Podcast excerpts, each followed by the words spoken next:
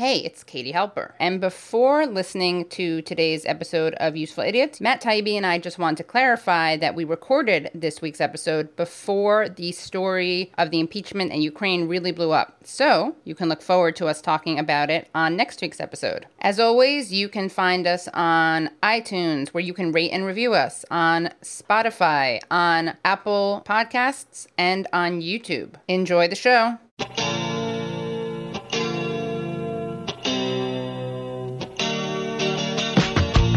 Welcome to Useful Idiots. That was so dramatic. Welcome to Useful Idiots. I'm Matt Taibbi. And I'm Katie Halper. We have cups. We have cups. Guys, it's we have made it. We have arrived. The funny thing is, there's only two of these in existence. Like, they, they literally only spent that much money to do it, but that's a huge step. That makes them, you know, valuable. Mm-hmm. Delicacies. Yeah, no, and, and the funny thing is about lefties, as soon as somebody does something like this for you, you feel like you've really arrived. Like, we've, Oh, yeah. you've hit the big time. We've totally made it. Bought yeah. like a piece of merchandise for us. So. Yeah. And we're, we're going to um we're going to talk to Nathan Robinson Yes, today. Nathan Robinson, the um, editor and founder of Current Affairs. He is also the author of a new book called Why You Should Be a Socialist. And uh, he's also the author of Trump Anatomy of a Monster. Right, and Um, we yeah. very intentionally had Nathan on in this show. We wanted him on because of his recent piece about um, Liz Warren versus Bernie Sanders. Right, which has suddenly sort of exploded into view on multiple fronts, uh, Yeah. in both in the popular culture, in the news, and on, on social media. So, what do we have in the news this week? For food groups, we got Republicans suck, Democrats suck. Yeah, Oh, I'm Republican. Yeah, suck you're. Republican. Suck, So I don't really have a? Republican suck. I, my Republican suck is just Sean Spicer's Dancing with the Stars costume. Did you That's see it? triggering. Did you see it? I didn't see it because I knew you were talking about that, so I kind of wanted to surprise I, to leave it as Okay, a yeah, surprise. so you- you should look at it now. Okay, in real time. Mm-hmm. Do you watch that show, or did you just happen to come across his image? I'm going to plead the fifth on that one. oh, you do watch it. yeah. Dancing the salsa with his partner Lindsay, it's Sean Spicer.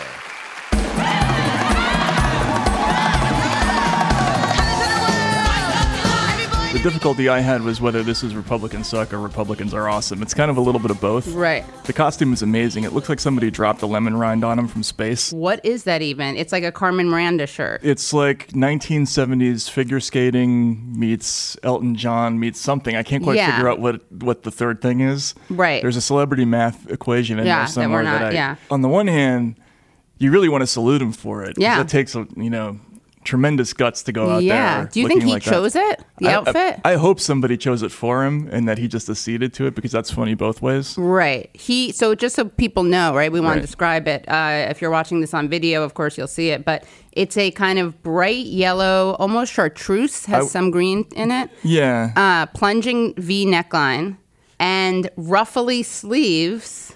I mean, I think and- chiffon is a word that has to be in there Maybe, somewhere, yeah. doesn't I it? I think there's yeah. I think the ruffles on the on the plunging V and on the sleeves and chiffon. Also, he's doing this move like this.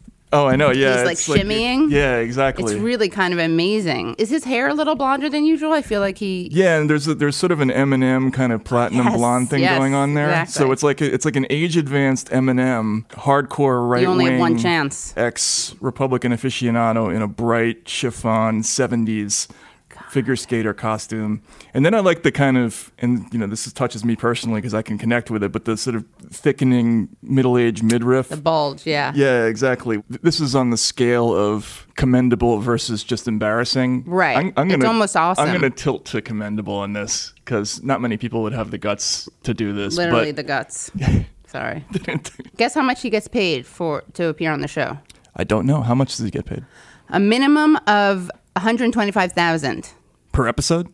I don't it says to appear on the show, which makes it sound like that's just that's it. I would do that for 125 thousand dollars. Although that would Yeah. live, that lives forever on the internet, so who knows? Right. Yeah. I just also want to give a shout out to uh, Sean Spicer. Not only did he look like he was wearing a lemon meringue or a pineapple, uh, but he also once said, I don't know if you remember this, that um, Hitler was not using the gas on his own people the same way that Assad is doing. What did you mean by that?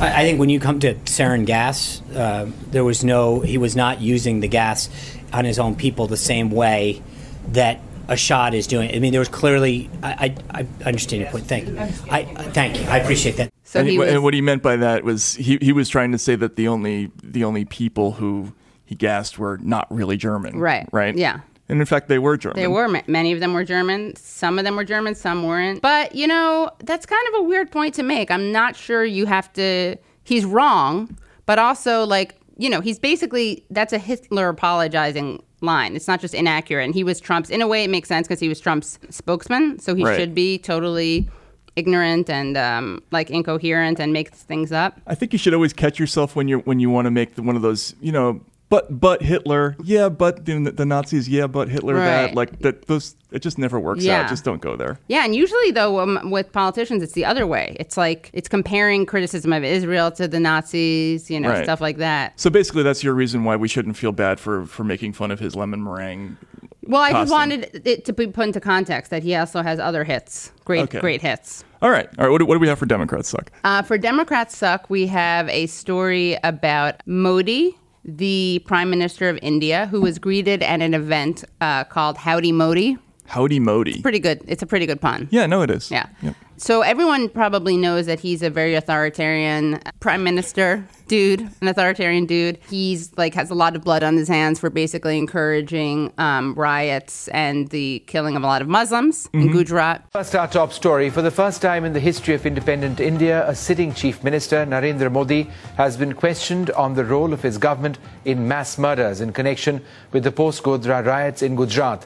And everyone, I think, associates him with Netanyahu and with Trump because they're all good friends. In fact, there's great video of Netanyahu and Modi like holding hands on the beach. Wow. it's really it's really moving. So. Everyone associates him with, with Republicans, but he also was praised by Steny Hoyer, the, the Democratic congressman. And what's amazing about the Steny Hoyer thing is not only did he welcome him, but he also praised um, Gandhi and Nehru in the same speech What did he say? let's see. He said um, U.S. Democratic leader praised uh, not just Modi, but Nehru's vision of secularism at Howdy Modi event. Um, U.S. House Majority Leader Steny Hoyer, while welcoming Prime Minister Modi at the event on Sunday, had invoked Mahatma Gandhi and India's first Prime Minister Nehru in his speech, which is very weird because they're very different. Gandhi and Nehru. Well, no, they kind of got along. But Gandhi, Nehru as one And thing, Modi. and Modi, yeah. So He Gandhi was probably the only three people from that He part of the world Yeah, that exactly, Hoyer yeah. knew. This is a pathetic, actually, really pathetic uh, thing that he said, Hoyer. and like America, proud of its ancient traditions, to secure a future according to Gandhi's teaching and Nehru's vision of India as a secular democracy where respect for pluralism and human rights safeguard every individual.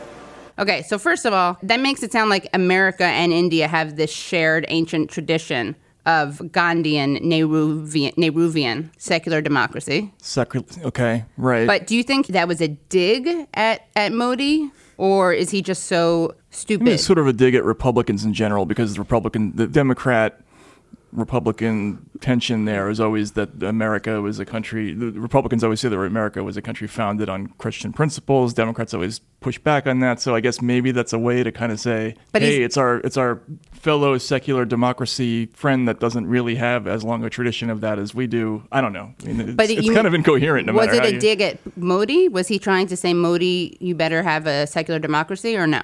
I don't know. I don't It think doesn't so. Just, I wish it more. would. It just doesn't really make sense. Yeah, and then he commended Gandhi for having, uh, for wanting to wipe every tear from every eye and saying, as long as there are tears and suffering, so long our work will not be over. In that sense, the work of our countries is not over. So it's a kind of weird thing. I guess he doesn't watch like Satyajit Ray, who's a very good director, because he could have compared him to Modi to him.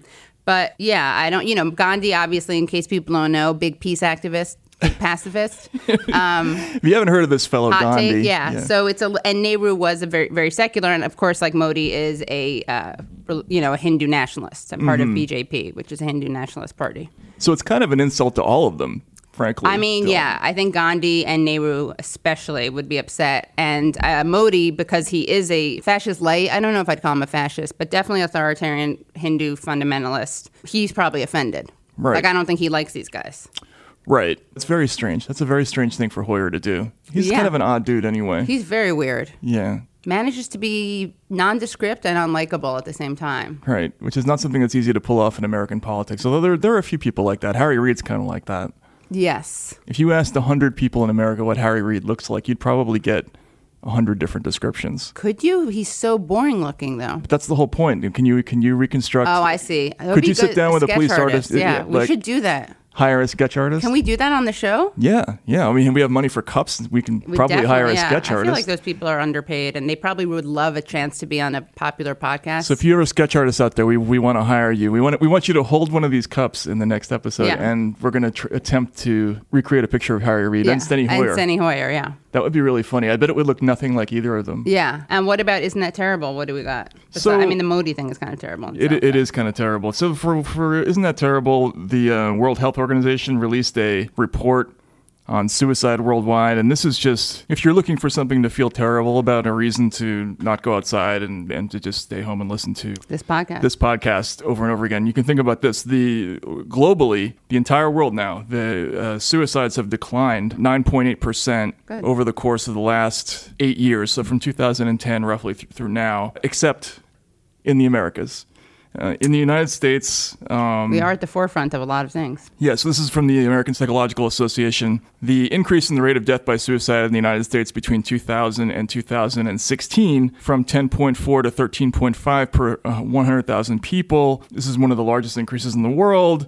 The rate increased about 1% per year from 2000 to through 2006 and about 2% per year from 2006 to through, through 2016. So you're twice as likely to, to commit suicide as you were even 10 or 15 years ago. Mm. And here's another thing the highest rates of suicide now are for ages 70 and over. So even if you don't feel like committing suicide now, you may You can look in a few years. that. Yeah, that, that's coming. So the highest suicide rates, the very highest suicide rates are for uh, males in the highest income bracket. Wow. Yeah. I didn't know that. I knew it was White way- males in the highest income bracket. highest income bracket. Yeah. I wonder why So- that is. So globally, it's lower, but in, in the United States, there's a particular spike uh, for people in the highest income bracket, and then there's a, there's that corresponds with another spike if you happen to be over 70. So if you're it's like me, if you're a white male who's heading towards 70, uh, so- sooner rather than later, um, this is something you have to look forward to. And just the whole point of it that around the world, sort of things are looking up. You know, people are killing themselves less. Except here, and it has nothing to do with economics. It's it's our own screwed up psychology or culture or something like that. That is I guess is there's an pushing this. emptiness in life. That's terrible. All right, so what do we have for? Isn't that weird? Oh, so for isn't that weird? We have a. Uh, it's almost an isn't that weird? Isn't that amazing? And it's a story of Yiddish classes for dogs. I'm gonna sign up my my family's dog, uh, Bodhi, who's really, by the way, totally adorable. Let's see. Let me play this. select few New Yorkers can speak to their dogs in a second language. A Yiddish for Dogs class was held today in Central Park. There we go. It was put on by the nonprofit Workmen's Circle, which offers the largest Yiddish language program in the world with more than 800 students annually. Yiddish, I find that the words are pretty sharp. So, say for example, the sit command, we say sit. Uh, in Yiddish, it's zits. So Zits. dogs really get the tones of words very well. So I, I find they actually respond to it probably better than English. That's a dog trainer named Miguel Rodriguez. By the way. Miguel way, Rodriguez is teaching Yiddish to This dogs. is beautiful. You got a Spanish guy teaching Yiddish to dogs. I don't think Oh he's God. Spanish. I think he means Latino. But it's so cute. She's wearing a babushka. I have to have Bodhi. So my we have an adopted dog. I'm gonna have to have her um, wear babushka and also speak learn Yiddish. And if not, I'm gonna lecture her about how she's like a self-loathing Jew. Excellent. It's well, that thing. is that is weird. All right. So what happened in the world this week? Had a, a crazy thing happen on uh, online last week. Okay, so two things happen in um, Bernie bro, bro, alleged Bernie bro world, and everyone thinks I'm holding on to it, and in the moment has passed, but no, that narrative is very much alive. So the Working Families Party, which is kind of uh, it's both kind of a, a grassroots organization and sometimes a party, also a political party. You can run on, party. yeah, it is. So they decided to endorse Elizabeth Warren over Bernie Sanders, which is fine, but they didn't reveal the votes, how the votes broke down Right. they so we don't know how much the leadership's votes counted versus the membership. Now, last time when they endorsed uh, Sanders, which was to be fair a no-brainer because it was Sanders and Clinton, uh, they released how the votes broke down. So you saw the leadership was like eighty percent Right. Sanders. So now they're not releasing it. Um, so in theory, it could have been like you know all the members could have had ten percent of the vote, and the leadership could have had ninety. I mean, just as an example. Right, and then basically that happened, and then So that happened. There was a lot of backlash, and people were very angry about the endorsement and the lack of transparency. And so then, if you read, you know, follow the news, according to lots of websites and news sites, um, there were vile attacks um, against some of the leadership Vile. of color from Working Families Party, from Sanders supporters, um, and a hundred uh, or so black leaders signed onto a letter which demanded that Sanders condemn these these vile attacks. And then, on a related note. Um, there was a trans actress who criticized Sanders for not showing up to an LGBTQ forum, and and so this woman also was was bullied. Uh, vile attacks from Bernie Sanders supporters forced trans actress Angelica Ross off Twitter. Okay, so let's start with this one, and then we'll go back to the Working Families Party, right? Because again, this is all part of the vile attack culture that is so uh, problematic and it defines Bernie Sanders supporters. So, guys, I just want to make sure that um, I should give you guys a trigger warning because this is kind of upsetting language. Here's what um, Angelica Ross, the trans actress, said. So I spoke to a Guardian after the LGBTQ forum and held back nothing. Spoke of the huge misstep from absent candidates as well. And here's some of the vicious backlash she got. Someone said to her, again, guys, if you're if you're sensitive, you may want to leave the room.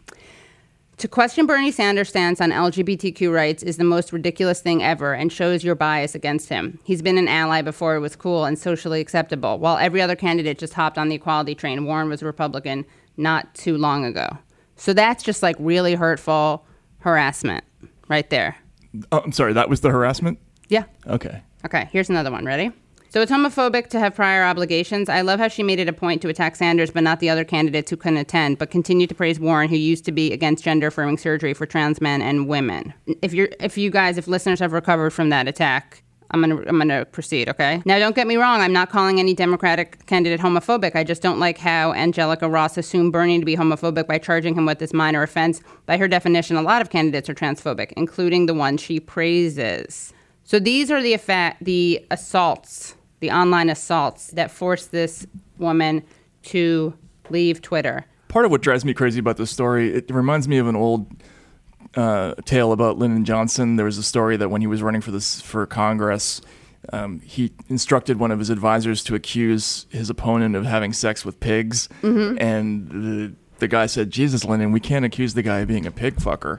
And Johnson Right. says, "Let's let the son of a bitch deny it." Right, yeah. And so this is kind of the tactic. It's not necessarily that that Sanders did anything, but if you if you make the opponent deny that there is something, Deny- then it- yeah, right. Then, then it becomes a headline, Right, then it becomes a thing. and it, and it, and it self perpetuates. Right. This is in social media era. The, these stories have m- they have more legs than they used to. Of course, in the yeah. old days, because in the old days it, it required um, a bunch of uh, reporters to make that decision to continually stoke it over and over again. But now you can keep it alive artificially. Right. Yeah. Yeah. That's another thing. It's like, I mean, this is not harassment. Sorry, it's not harassment. These, I mean, you. The irony is, you could find harassment of any any politician has people who support him or her who harass people online. And, and also, I think one part of the story with the with the other one with the working family part, Yeah. families party, like you don't we don't even know who these people are that they're they're condemning. Right. They could easily be like the Neera Tanden trolls who are you know legion on online. Yeah, I mean, exactly. right. I have countless screenshots of people calling Bree Anna Joy Gray, who's Sanders' press secretary, um, uh, white adjacent. white adjacent. Yeah. Nina Turner is Bernie's slave. She's a hood rat. The point is, no one stands, no one condemns the smearing and the attacks and the vile attacks online of women or people of color or transgender people. Not to sound like I'm being too self righteous here, but no one condemns them when the people at the receiving end are Sanders supporters. This this whole thing is art, art an artificially Right. stoked outrage Yeah. and it's ridiculous and it's just I'm torn because part of me wants to ignore it, but also I do think it needs to be addressed and like put to bed because there is so there are so many people who buy into this myth that Sanders is problematic and his supporters are problematic and there's this unique problem among Sanders supporters. well, I think the problem would die down if if reporters stopped talking about right. it. Right, but know, as long as they do. Yeah, yeah, yeah. Finally, really quick, obviously, the United States on the brink of war with Iran. Yeah. But our response collectively to this is we just wanted to read the amusing tweets of Ahmadinejad, Mahmoud yeah. Ah- Ahmadinejad because his his Twitter account's awesome. It's very good. I agree with about 80% of it and extremely enthusiastically. They're kind of beautiful in a way. Uh, Oh, he's a poet. Throughout history, the secret to success has been love, freedom, and justice. I want to read my favorite one. Can I? Sure, yeah. One of the main objectives of the Black Panther Party, hashtag Black Panther Party, was feeding the hungry, which did not sit well with the United States government. Brother Huey, October 15th. It's time to fight back. That's what Huey said. Two shots in the dark. Now Huey's dead. Now, do you know who that's quoting? No. Tupac. Tupac, really? His, his uh, cover of Changes. Wow, that's excellent. It's time to fight back, that's what Huey said. Two shots in the dark, now Huey's dead. Here's one that, that spoke to me personally. Sports and athletics are the, are the best ways to connect people to each other. Congratulations to the young men of the at Patriots on winning the hashtag Super Bowl and the people of the greater hashtag New England area. Hashtag Super Bowl 53. Yeah, he's really not afraid of the hashtag. I didn't even read all the hashtags he had used in that, but he used a lot more than I read. He's really quite a sports fan. I really that's one of the things I really like about him. Well, here's a kind of Elizabeth. Oh, we should do Who Said It, Elizabeth Warren or Ahmadinejad, because listen to this. Ready? Actually, this part is like Marianne Williamson. Throughout history, the secret to success has been love, freedom, and justice. Right? That's Marianne Mm-hmm. Williamson. He's channeling her. Now, this part could be Warren. When power is in the hands of the elites, it will lead to corruption and inequality. Wow. Ahmadinejad or Warren? How about Ahmadinejad or Hillary Clinton? Yeah, let's do it. We all originate from the same root and truth and have been created to love. I don't think that's that's edgy enough for Ahmadinejad, so I'm going to go with Hillary. That's Ahmadinejad. Really? Yeah, and when I, and when I ran an advanced uh, search for Hillary uh, for the word truth, uh, the the one that came up was our founders embraced the enduring truth that we are stronger together. Quote Hillary. Oh, so she self-quoted. you know, one of them quotes Tupac, one of them quotes herself. Just saying. Hashtag just saying. When I looked up the Black Panther one because Yeah. you, you did that whole Black Panther tweet, I wanted to see if Hillary had ever quoted the Black Panthers, and what came up was. Saw Black Panther with Bill this afternoon and loved it. Beautiful film, lots of action, and a great message. Don't miss it. I wonder what she thinks the message is. I'm not sure. Here's one. Happy birthday to the great Malcolm X. Hashtag Malcolm X Day. Hashtag May 19th. You can't separate peace from freedom because no one else, no one can be at peace unless he has his freedom. Whoa. Well, that's going to be, even without the hashtags, I would guess that that was Ahmadinejad because I don't think Hillary Clinton would praise Malcolm X. Yeah, no results for Hillary Clinton and, Mal- and even the word Malcolm. Right, exactly. Maybe she likes Malcolm in the middle. There's, there's Oh, almost, yeah, very centrist uh, plot. There's no results for Malcolm, no results for basketball. He tweets about basketball constantly. He, he, he congratulated the Virginia Cavaliers in the NCAA win. Tweets about Kyrie Irving every now and then. The only thing we we have to say about the Iran America conflict right now is that you should just follow this Twitter account more because it's it's funny. I mean, he's the former president, and he's he's, really a ham and a sports fan And woke, too. and woke. Yeah. exactly. He's more woke than any of our politicians. Yeah. he's also insane, which is really interesting. So Right. we're going to um, we're going to talk to Nathan Robinson Yes. today. So excited to be talking to Nathan Robinson, who is the founder um, and editor of Current Affairs, also the author of um, a few books now. You got your Trump book, you got your Clinton book, and now Why You Should Be a Socialist. Why you should be a socialist is the next one. Yeah. Yeah. Uh, so, December. and you also have a really great article out on the differences between uh, Warren and Sanders. So, where where to start? Where to begin? I mean, I think we should start with the Warren Sanders Yeah. thing because this is this is so much in the news right So in now. the news, yeah. And and All over, yeah. I uh, not to, to preface this question, I, I have been trying to not touch this subject for Yeah. a while because I thought it was kind of unfair to both candidates. Um, Right. This narrative of the of there being a divide between the two of them, but in the last, I don't know Nathan if you feel this way, but in the last two or three weeks, the outpouring of uh, affection for Warren in the national media has been so so overwhelming and overt, and I don't know exactly Yes. what that's related to. But it is uh, did you notice that, and, and what's that all about? Oh, is it- yeah. yeah. Well, so um, you're completely right. There's been a change, and I held off too on this because when I saw Sanders and Warren at the debates together, they were kind of unified, and I really liked it. They were working together to smack down the other candidates. It was very satisfying, and I was like, I don't want to, I don't want to heap crap on Elizabeth Warren here. I want I want them to be a team. Um, but then I got this chilling feeling, right? Because I, you know, she just the Des Moines uh, Register poll just put her way ahead of Bernie. And I thought, oh dear, I know what's going to happen here. What's going to happen here is the press is going to declare that this race is over, that Elizabeth Warren is the unity candidate, that she's Bernie without the baggage, that she can appeal to the center and the left, and that we all just need to rally behind Warren and the race is over. So I I've been with you, Matt. I've been trying to not uh, stoke this divide, and I've been a little uncomfortable as you know Jacobin's been like, this is why Elizabeth Warren's not a leftist. Um, but now I think, okay, well you know, she's ahead in the polls. She's fair game, and it's time to make these differences very, very clear because it is actually important. This is a primary, and there are going to be big differences between who's picked here. Right. And your piece, by the way, is called The Prospect of an Elizabeth Warren Nomination Should Be Very Worrying. Mm-hmm. And and what's what, I am and, and and your your thesis? I mean, it's it's basically that you're not entirely sure that that Warren can't be trusted to slide back to a kind of version of the Democratic Party that's been incredibly disappointing in the past. Is is that is that unfair or is, is that? Yeah. No, I mean it's a couple things. Yeah, it, it is it is kind of that. It's like there are things that make me not completely trust Elizabeth Warren. You know, I I love Elizabeth Warren, right? I love there's nothing more satisfying than watching Elizabeth Warren in a Senate hearing humiliating some CEO or some Treasury official, right? She's great.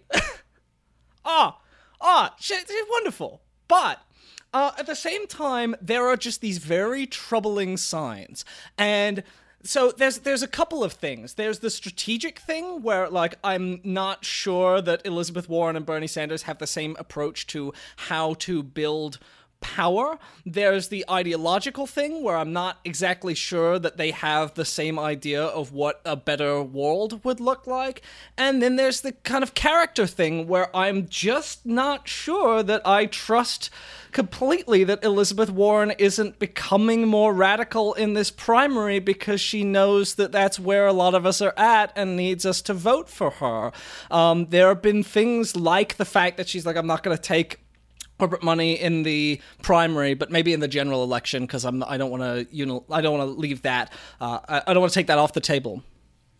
Right? Didn't she use that phrase that I can't stand that we, we can't unilaterally disarm?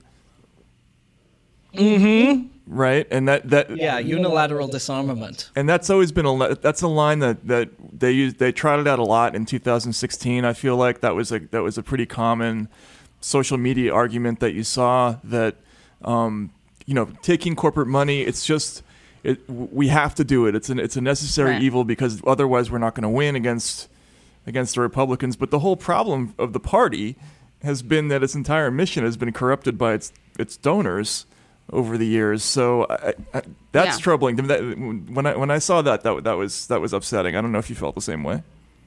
Yeah, you, that unilateral disarmament phrase, which translated means, well, so long as the Republicans are being unethical, we're going to be just as unethical because um, we need to be unscrupulous in order to win. Of course, it's a phrase that's used to bash pacifists and anti-nuclear activists. So Right. even using that phrase, Right. uh, Although she was pretty is good in a in ver, in um in her words at least about Iran during that debate.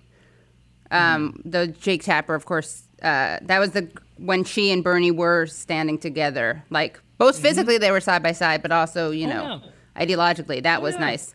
Um, yeah, I mean, my my the thing I struggle with is first of all, as we talked about with Will Menaker, um, I don't think she's as electable, nearly as electable as um, Sanders is against Trump, and I always cite you when I make this point. I always cite you with two points. One is when you say that um, if people think Sanders is old, he should challenge uh, uh, Donald Trump to a basketball game. Great idea. And then the other thing is that Sanders is more electable, definitely in this race. I mean, as you said when I interviewed you, maybe not if the candidate were Rubio or Cruz, um, but definitely when Donald Trump is the nominee, is the president, is the nominee we're running against. Um, my challenges, and then I would love to go over kind of the differences because I, I do think that sometimes it's hard to explain the differences between Warren and Sanders in the kind of more material terms. Like besides, we get the that there's they have different conceptions of power um, and different and ideological differences. But what would that look like? Um, but my other challenges, and you can answer this in whichever order you want, but is how we can make that point without bashing her and alienating potential Sanders supporters. Right. Yeah. and we also no, do want you them to stand together, right? For a while, we want them to stand Yes. together so that there's more than one person on stage who's defending Medicare for all, even though she doesn't have a plan for it. But it's still good optics and good rhetoric, right? To mm-hmm. not have Sanders being the only And one making that point. and because she's really the logical choice for VP, so you don't you don't really want to undermine her too much because she's so much better. And and it does feel a little you want to be so cautious because she's like the second best person in the Senate, right? So if if you're like no, she's intolerable. Um, it's only Bernie is literally the only person that, that we consider to be on our side. Then then that's a problem because she needs to be an ally. She needs to be someone that you work with. She's clearly an incredibly important part of advancing a left agenda in American politics right now. So I. I I try and be real cautious, and in this article, I say, well, if the nominee isn't Sanders, by God, it had better be Elizabeth Warren, because the difference between the two of them and the next closest candidate, you know, it, it's just it's just miles. Um, so, yeah, I, I try and be careful, but also I think these differences are really, really, really important because my big fear, and I think the big fear that a lot of us have, is we really need this not to be the Obama administration again. And we need to figure out what went wrong there. Why did uh, obama lead to trump? Why is it that it felt like such a such a failure and how do we avoid it? And i think there are aspects of, of i mean of course elizabeth warren clashed with the obama administration on economic policy and and took them on and they hated her which is great. That's a good sign. Um, but also there are things that about her that make me think that she has a number of the same delusions about how change occurs. The, the main thing that, and, and the thing that I write about in this article being that I think she views the world as law professors view the world, and I think that's the way that Barack Obama viewed the world, and I think Bernie views it as labor organizers view the world, and I think the way labor organizers view the world is much more accurate than the way that law professors view the And world. And Nathan is a was a law. Did you finish law school? I did, I did. I am technically a lawyer. So yeah, you say that with a author- great So authority. I've seen, I've been inside. I've spent a lot of time inside these kinds of uh, elite uh, legal institutions. So I and and and been repulsed by what I've seen there. So I speak as an insider. I I've seen how the sausage is made, and I have come to report that I wouldn't trust anyone. Uh, that any of my law professors or to govern the country. And there's a really specific. It's not just it's just, not just resentment on my part. There's a really clear reason for that, which is that uh, law professors are policy wonks, right? And policy wonks think about plans. Elizabeth Warren's whole campaign is plans. Here are my here are my really good plans. Um, but the thing that I think we should have learned is that plans are nothing without building a movement. And if, there's no movement behind you, then you can have the best plans in the world, but all you're going to have is the White House, and that's it. I mean, is it is that an is it an accurate um, description to say the kind of the fundamental difference between the two of them? Bernie's campaign is really about displacing how power works in this country. In other words, he wants he wants to replace the the whole coalition of sort of wealthy corporate donors uh, and the polit- and the Democratic Party uh, with a new a new movement that's essentially based on you know voters, uh, small donations, you know sort of people versus institutions. Whereas Warren seems to be preaching this idea of a, a functioning coalition between sort of uh, large corporations, uh, market forces. She uses that phrase a lot, right? Mhm. She talks about Oh, how yeah. how we want we want to use market forces Yeah. to speed the transition to clean energy, which seems like it's completely an anathema to how Sanders views the whole thing. Um, but I, I think she genuinely believes that, right? I think I think that's that's not like lip service with her. She actually believes that there's there's this middle ground to be found. But if it feels to me like that's kind of the same thing we've been hearing since maybe the new de- Democrats came along in the late '80s, early '90s.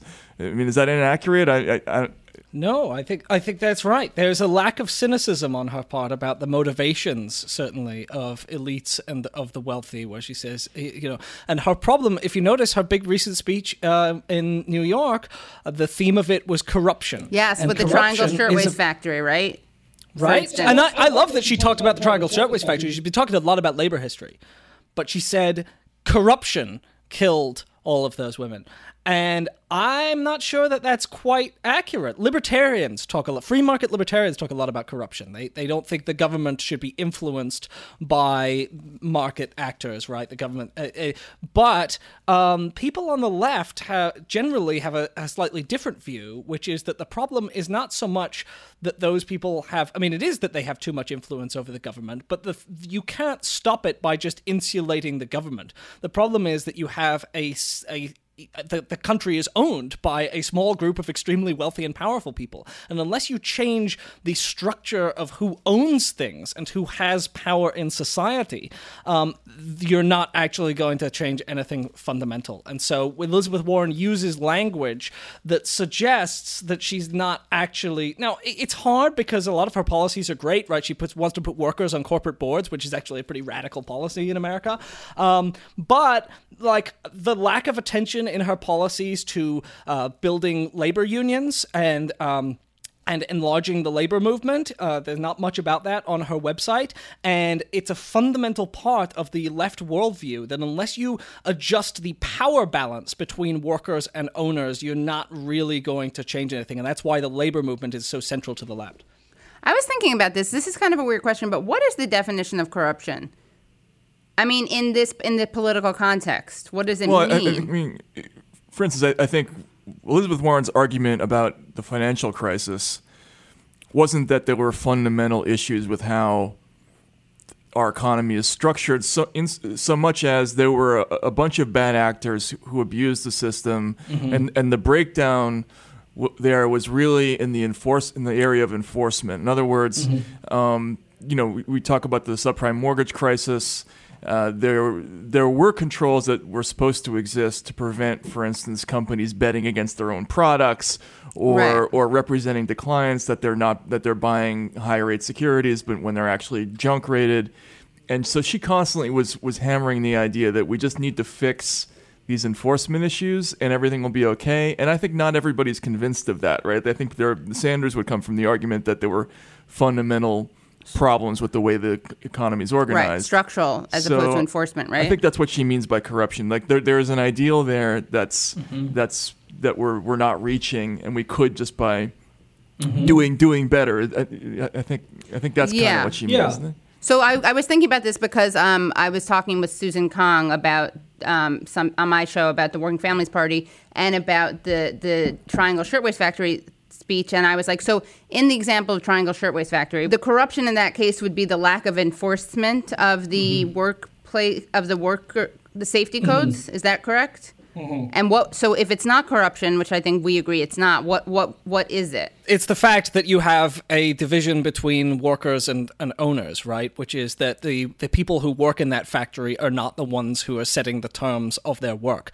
And if they were able to, um, then you wouldn't have things like that because workers wouldn't willingly place themselves in really unsafe environments. So the project of the left, I mean, the definition of socialism has always been worker ownership of the of the means of production, not government ownership necessarily, but expanding the role of the people who are actually doing the things in uh, they get the, more of the benefit from their work and they also get to get to set the conditions. And the problem with the corruption argument has always been that it's very difficult to imagine a world in which the government can exercise really, really strong regulatory powers but you still have uh, this the same the same social power in the hands of owners, right? Uh, uh, like, how are you going to keep them from writing the laws? How are you going to keep them from spending very very large amounts of money? Money is a kind of power, and until you redistribute wealth, you're really not going to be able to change who has power. That's the right. left argument. And also, we see, for instance, even when you enforce it, like there have been so many cases of, of companies being fined for mm-hmm. workplace, mm. um, you know, worker rights violations, and then they pay the fine, and it's not worth it to um, follow the workers, the safety codes. So they pay the fine, and then they violate the codes again because the well, fine isn't right. Yeah, or to take another example, with like in the financial crisis, you know, you you could look at all the major banks were repeatedly fined for the same kind of fraud, and they were, in, many cases, they were told by judges, we're going to give you, we're going to let you off with a, a lesser uh, punishment, but you have to promise not to do it again. Right. And then they repeatedly do it again, Right. and and there's no, and so that's when you make the corruption argument. There, the only way that works is if there's actually an enforcement mechanism, mechanism that ultimately works, and that's kind Right. of the problem there. Yeah.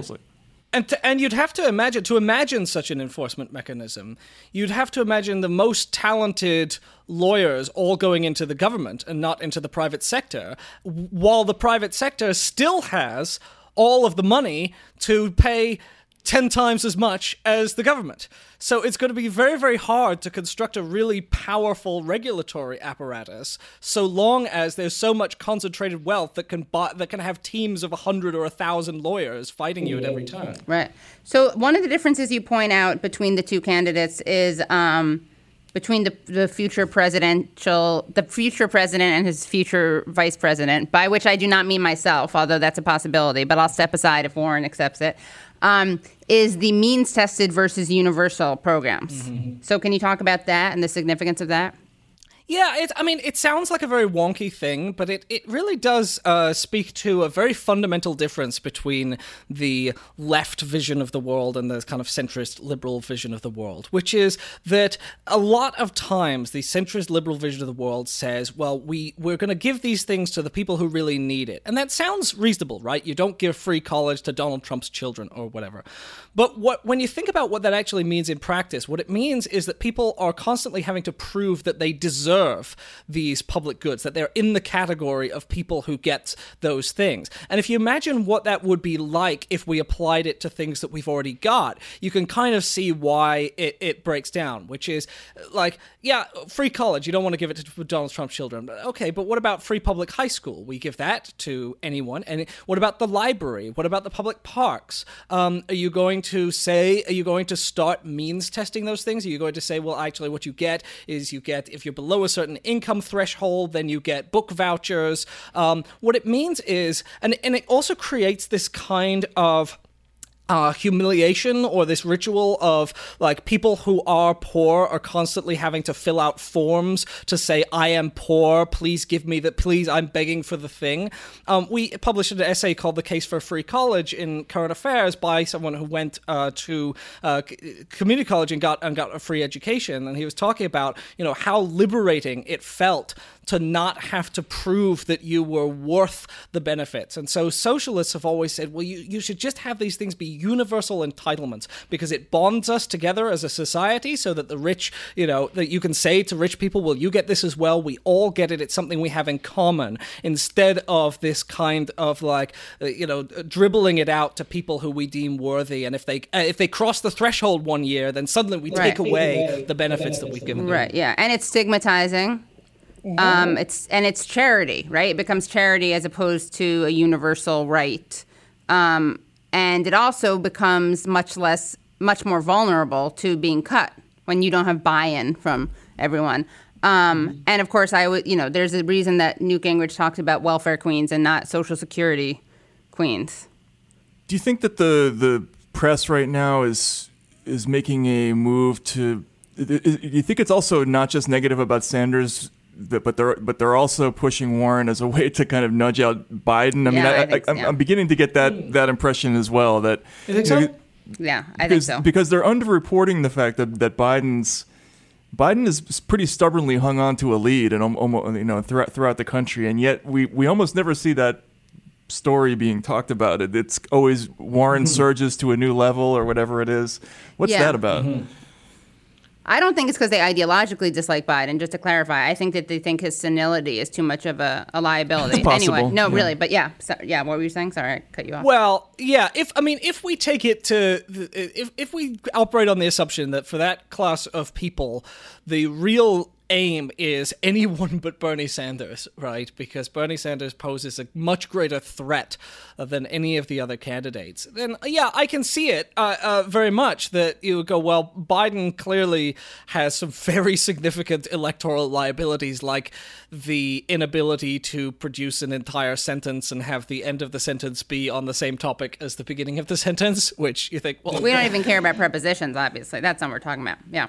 And so Elizabeth Warren is then okay, someone we can work with. We can deal with Elizabeth Warren. Um, she's a pragmatist. She probably doesn't mean it when she talks about single payer. Uh, I mean, uh, Dylan Matthews of Vox just conclude he just examined her healthcare policies and was like, yeah, I don't think she's really very serious about single payer. I'm probably going to ditch it. Um, and and I, I, I agree with that too. So Warren, yeah, does come out as the person when you think, well, and you know, for a while they tried to put push Pete Buttigieg, and that didn't work because he was just such an obvious like empty suit management consultant. Woodchuck. Yeah, no, yeah, no. It- the, the, my favorite was the was it New York Magazine that had the Halo cover Yeah. of him. Oh my Right. god. Yeah, yeah. The yeah. angel, Yeah. come to save us. Yeah, New York or New Yorker. I can't remember. Yeah, I have to- I'm gonna look that up right now. Um, well, also, did you guys see the um, the pe- the piece in the Washington Post that said Douglass sat for scores of pictures to normalize the idea of black excellence and equality, and Warren's thousands of selfies with supporters could do the same for a female president. Did you see that? Yeah, I did. I did see that. I mean, yeah, that's an amazing comparison. Extraordinary. It is New York Extraordinary. Magazine. yeah. Did you hear about this? She Matt? is our No. Frederick Douglass. So they both had their picture taken. a lot of times. A lot of times. And they're smashing it. They're smashing stereotypes. Okay, by having their picture taken a lot. Yes, Wouldn't that ex- wouldn't that qua- wouldn't anybody who has their picture taken a lot have? Well, she's a woman, and Okay. he was a freed slave and black. So they have the underdog thing in common. It's pretty offensive. I mean, it's so offensive. I'm just glad that they didn't try to incorporate the native. I'm glad that they didn't say would they would that be she could do the same thing for for a woman president and Native Well- Americans everywhere. Actually, well, now that you mention that, I mean, I, I know that everyone wants to get past and bury the native mm-hmm. thing. bury the hatchet. Non- non-issue. Okay. I just said That was what- good. I, it was good. I. Uh, I know everyone wants to get past that, but also, like, if we're thinking about what it would be like in a race against Trump, um, she did fabricate a, an important aspect of her identity for many years in a really appalling and kind of racist way, and uh, it, it, it might be an issue that she did that, and it's also still not clear whether she's clinging to her claim of native ancestry or not, because the DNA test suggests that she does still maintain that she is a native person. right. Uh, yeah, I, I, I, I struggle with that because part of me admires making a mistake and then thinking about it for 30 or 40 years Yeah, and then double, on it, doubling yeah. down. Yeah, Like right. that that takes some guts actually. Yeah, it does. you Yeah, know? True. Yeah, commitment. Yeah, conviction. Either that or severe delusion, but one, one Yeah. of you know, they're both interesting. yeah, and you do know about we we try to I try to mention this on every show. I don't try to; it just comes up. Pow Wow Chow, the 1984 cookbook she contributed. The contributed cookbook is crazy. The cookbook. to. Ableist. By the way, not only is she in it listed as Cher- Elizabeth Ward Cherokee, her husband Bruce Mann is also contributed a recipe for something that. sa- What's do you know what? Remember what the recipe was that she? well, one of them was crab based. Matt and I are going to make it actually on one of our shows. Yeah, is he an ally? Is that what he gets to contribute as? I don't know, but he's listed as a Cherokee in the in the cookbook. Uh, maybe it's a marital thing. Maybe you marry into it. Oh God, it's just appalling. I just actually. I want her to beco- take up Uh, Leonard we have to we have case. to make it for the next episode. Yeah, we really do. Yeah. Yeah, and I'll, and we should, we should we should sit down and like watch a football game while we eat it. Yeah. Do you think she would pardon Leonard Peltier as president? no. Yeah. Well, uh, this is one thing that I, I I think is really important that people should think, and this is what I ask people to do in the article: is think about what she'd be like as president, right? Do you trust that she's going to take on like Chuck Schumer and Nancy Pelosi? Like those those two are a huge impediment to progress. They are throwing roadblocks in the path of the left. We need to get rid of them. They need to be out. And Are you asking if she'd take out a hit on them? Because and I, do, you- would you- well, I mean, do you really think that she believes that those people need to be gone? I, I don't think so. I can see them all in the White House wearing like really goofy Christmas sweaters and celebrating Yeah. Christmas together. And Hanukkah. Like with a Schumer with the big yeah, yeah, and Hanukkah. and the right, creation of the earth. Right. Yeah, yeah, exactly. No, I mean um She also apparently there's a video of her talking about how she thinks she's Native American because they have high cheekbones. Oh, did she did she say that? Yeah, I just heard about it. I got to look for the video. Yeah. Warren says her great great great grandmother is Cherokee, but genealogists have yet to confirm that.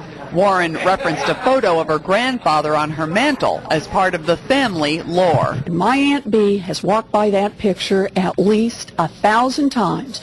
remarked that he that her father, my papa, had high cheekbones like all of the Indians do because that's how she saw it and she said and your mother got those same great cheekbones and I didn't she thought this was the bad deal she had gotten in life Um, and of course, on foreign policy, there's a significant difference. She, I think, thinks that well, she hasn't spoken a lot about Israel, which which um, Amo Sander, Amo Bernie, Uncle Bernie has.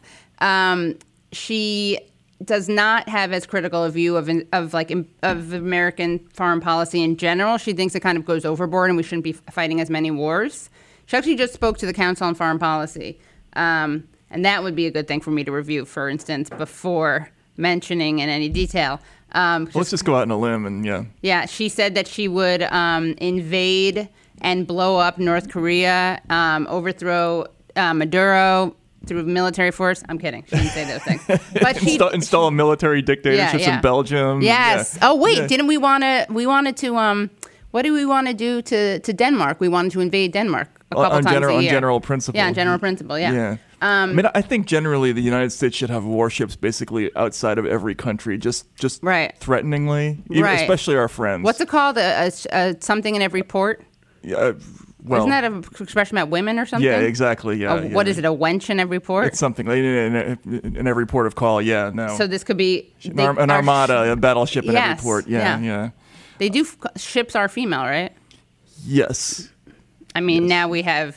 Should we fact check whether ships Do are we have ships that are like he, him, Um, they, them? no, they're always she, aren't they? Yeah, I think so. No, not we a- got to yeah. bring transgender awareness into that sphere. Also, do you know that Elizabeth Warren's Twitter oh, bio Oh, yeah. says she, her? I think Krystal Ball told us that. What the she she declares Oh. her pronouns. Yeah, on her Twitter bio, which is good and inclusive, but I don't know if there was any confusion. And I guess the point is that you just make the norm that everyone has to clarify so that you're. It's almost like instead of having means tested, it's Yeah. a universal Well, thing. But El- Elizabeth Warren also has a bad thing on uh, trans issues, which is that in 2012, uh, where a judge ruled that a prison inmate in Massachusetts was entitled to uh, gender reassignment surgery, and she came out publicly and said she thought it was a bad use of taxpayer money.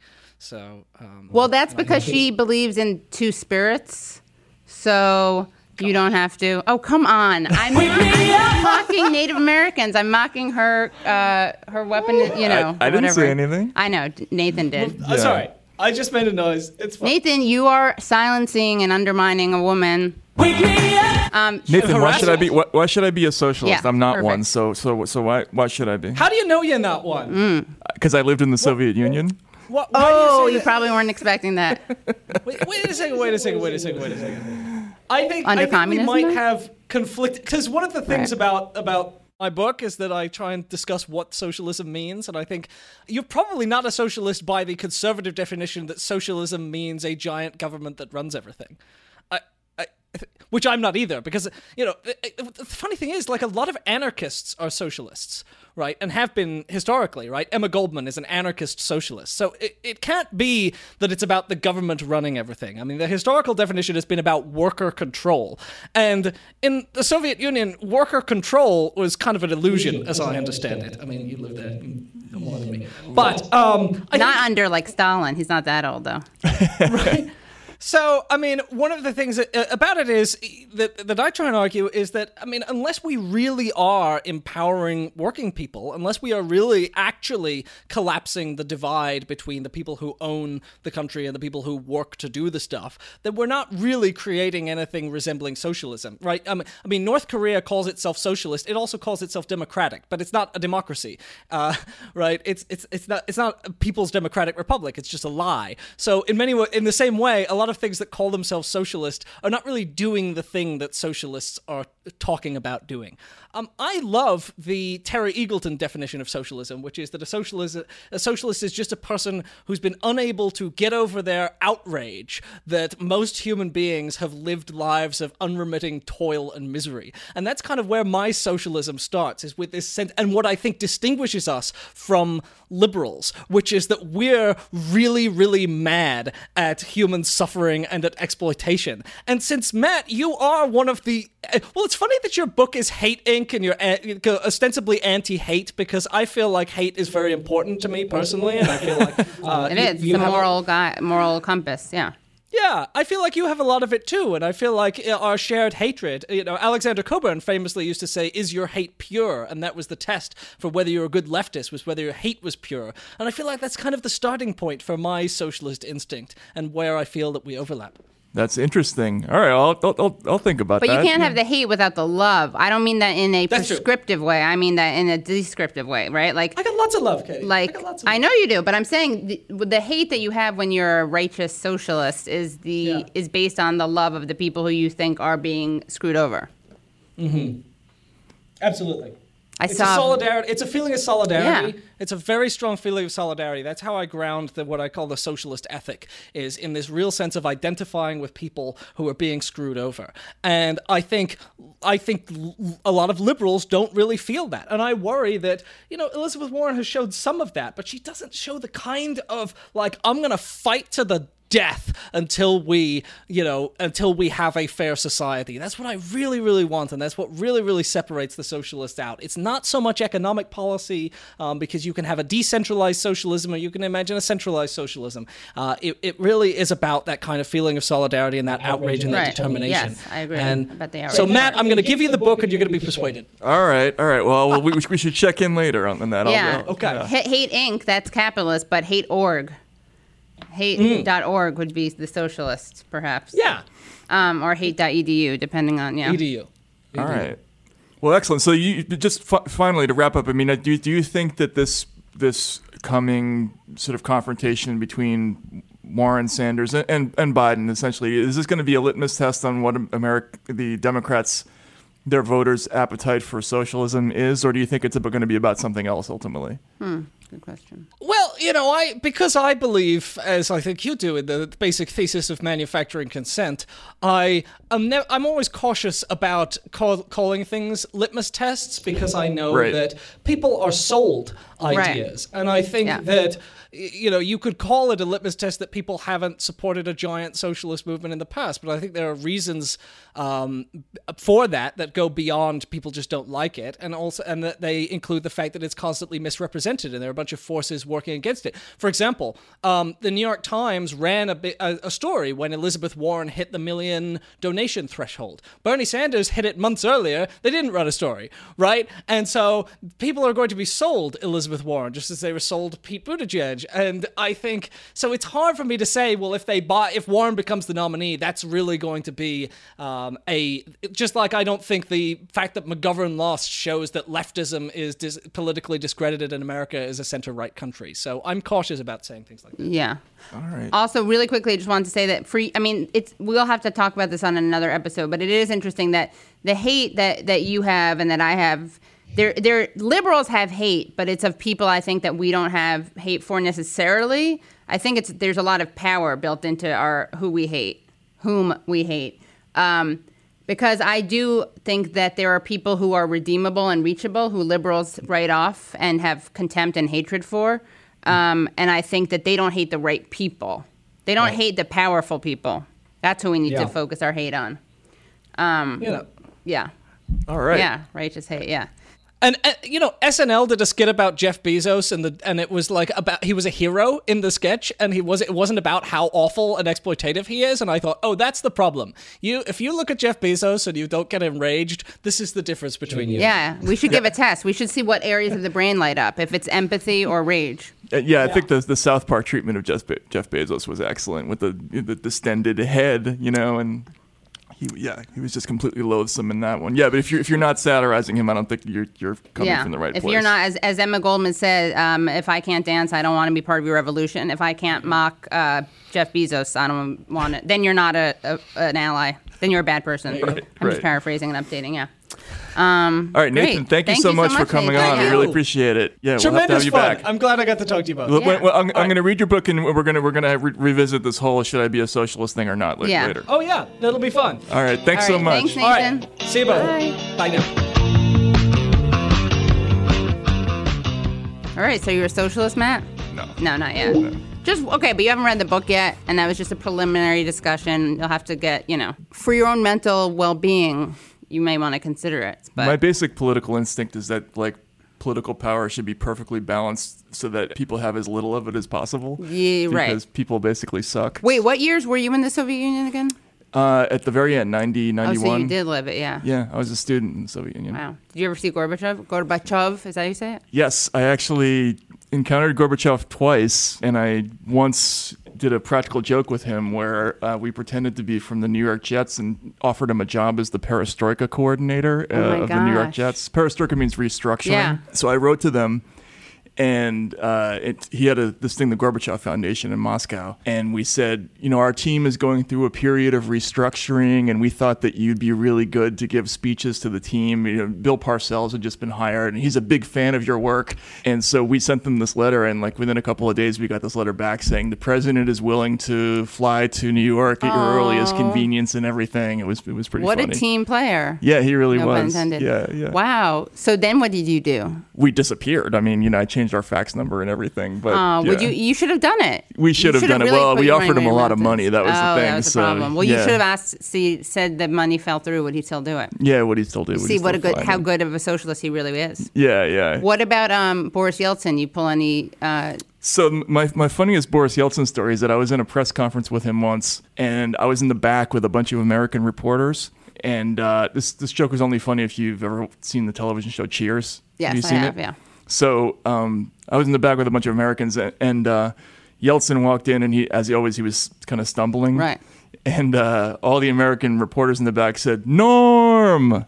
Like that. Really? Yeah, and that became like a tradition uh, a little bit in, in, Yeah. in Moscow because you know I, I've never seen Yeltsin sober. Right. So uh, and now it's too late, right? yeah, yeah, He's exactly. He is the most obituaried person in history. So if you know how the the networks work, they do obituaries ahead of time once you start getting close to death. Oh, yeah. Because they want to have it in the Right, can in yeah. case when, when it happens. They started doing the, the Yeltsin obits in like 1990 because he And he looked like, so he close. died of liver failure. Right, yeah, exactly. And they would just change the top, you know? Right. And he, he was he was close to death so many times. Like we, we were writing up the Yeltsin is dead stories repeatedly in Russia. And uh, tune into uh, Useful Idiots again next week. Yes, you can find us on iTunes, and you've got to rate and review us. Right, because we want to beat Pod Save America. You know, I wasn't into that originally. I was like Why more. not? I just didn't feel like that was something I wanted to invest myself Right, in personally. right. Now I'm into it. You know, like screw yeah, those people. I think Screw maybe it should be our Pod yeah, Save America. yeah. F F Pod Save America. I don't know. they don't have cups like this. They don't have cups like this. They don't have the woke button. Right. Um, and I think that should be part of our mission statement. All right. Well, let's beat Pod Save America. Yeah. Tune in next week, and uh, thanks for listening.